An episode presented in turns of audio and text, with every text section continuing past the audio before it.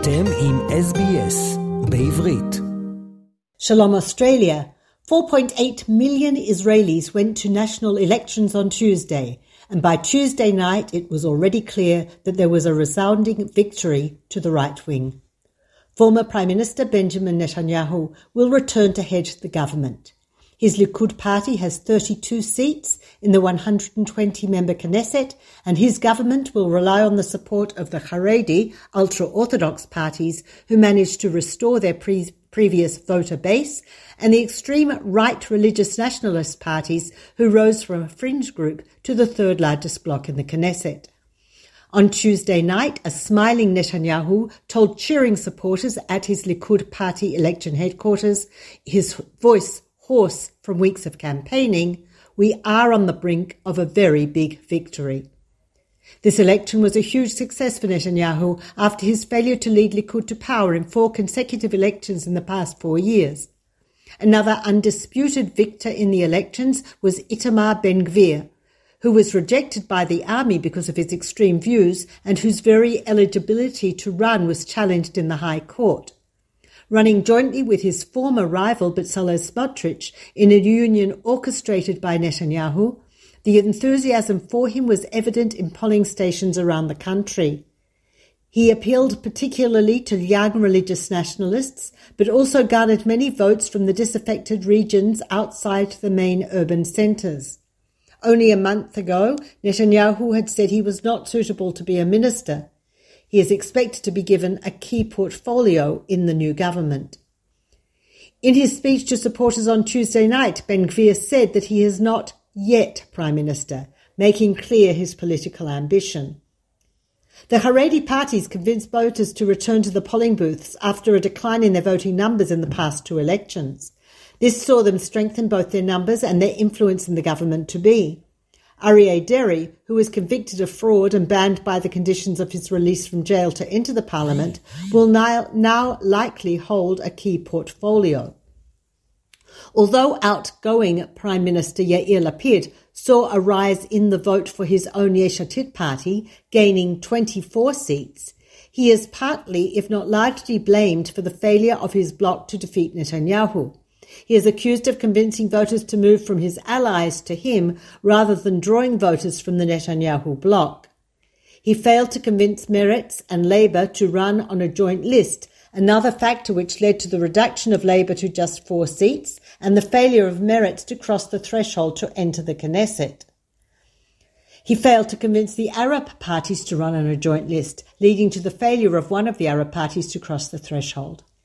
In raw numbers of actual votes cast, just 48% went to the parties in the predicted incoming right-wing government.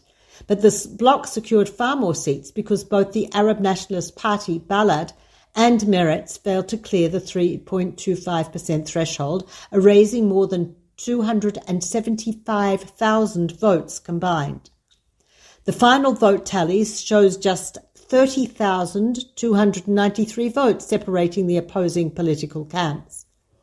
The bloc of parties loyal to Netanyahu, Likud, Religious Zionism, Shas and United Torah Judaism will control 64 seats, while Lapid's bloc will control 51 seats.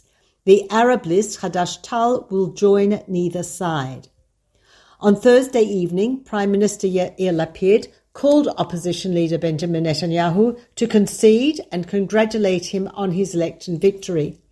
Lapid said in a statement, "The state of Israel is above any political considerations. I wish Netanyahu good luck for the people of Israel and the state of Israel." Labour leader Merav Michaeli's behaviour after the elections has been widely criticised. She did not thank or apologise to her supporters on election night, as is traditional. When she made her public statement on Thursday, she blamed Yair Lapid for Labour's failure and took no responsibility for their poor showing. She also did not acknowledge that her refusal to join Meretz and run together on one list led both to the complete exclusion of Meretz from the parliament for the first time in the party's 30 years' existence, but damaged the bloc. Meretz fell 3,800 votes short of crossing the threshold.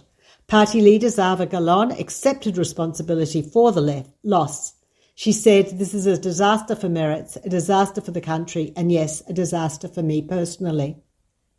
Palestinian Authority Prime Minister Mohammad Shtayyeh downplayed the significance of the election loss of Israel's government and ascension of former Prime Minister Benjamin Netanyahu and his far-right allies. Shtayyeh said on Wednesday, "The difference between the Israeli parties is the same as the difference between Coke and Pepsi. We were under no illusions that the Israeli election would produce a partner for peace." Palestinian Authority President Mahmoud Abbas spoke with U.S. Secretary of State Antony Blinken on Friday, demanding that the Biden administration compel Israel to stop various attacks against Palestinians. According to the State Department spokesman Ned Price, Blinken and Abbas discussed joint efforts to improve the quality of life for the Palestinian people and enhance their security and freedom. Price said Blinken further reaffirmed our commitment to a two-state solution. 13-year-old Tamar Aharon was rushed to Hadassah Hospital unconscious on Thursday after being hit by gunfire on the top of her head while walking down a street in Kiryat Arba. Police and security forces are investigating but believe that errant gunfire was likely responsible based on the entry wound on the top of her head. It was thought that the bullet had been fired into the air from Hebron. Residents of Kiryat Arba, which adjoins Hebron, have long complained about gunfire emanating from Hebron towards the settlement. Police opened the investigation also on Thursday after vehicles were damaged and hate slogans were graffitied on walls in the Palestinian village of Bet Iqsa, northwest of Jerusalem. Residents of the village say that Israeli settlers arrived early in the morning and proceeded to spray graffiti and puncture the tyres of 23 cars. Slogans left behind included "Jerusalem is for Jews," "Kick out the intruders," "Get out of here," and "Die Mohammed." In a bizarre incident, the mayor of the Palestinian city of Hebron announced on a radio broadcast this week that Palestinians who capture or kill stray dogs will receive 20 shekels from the municipality. Mayor Taysis Abu Snene, who is a convicted murderer of 6 Israelis, proposed this bounty on stray dogs in the Hebron area as a solution to the overpopulation of dogs in the city, which Palestinian media say is haunting the lives of residents. Some Palestinian residents soon complied, with footage shared on social media of Hebron residents taking to the street to torture and kill dozens of dogs. The mayor now claims that his statement was a joke. A 19-year-old Russian-speaking soldier aboard a plane from Uzbekistan landed in Iran last week and spent 9 hours on the ground before safely departing. She had been on leave visiting family in Uzbekistan. The flight from the capital Tashkent to Dubai in the United Arab Emirates was diverted due to a medical condition of one of the passengers.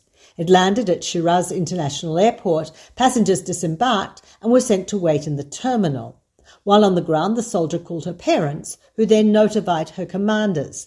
The details were eventually passed on to senior defence officials, even reaching Prime Minister Yair Lapid, who was at that time holding a meeting on signing a maritime border agreement with Lebanon. The Mossad then made contact with the soldier, instructing her to conceal her Israeli identity and not speak Hebrew. She was not approached by any Iranian officials, but it was a tense time for her. This is Peta Jones Pellach reporting for SBS Radio from Jerusalem. רוצים לשמוע עוד סיפורים? האזינו דרך האפל פודקאסט, גוגל פודקאסט, ספוטיפיי, או בכל מקום אחר בו ניתן להאזין לפודקאסטים.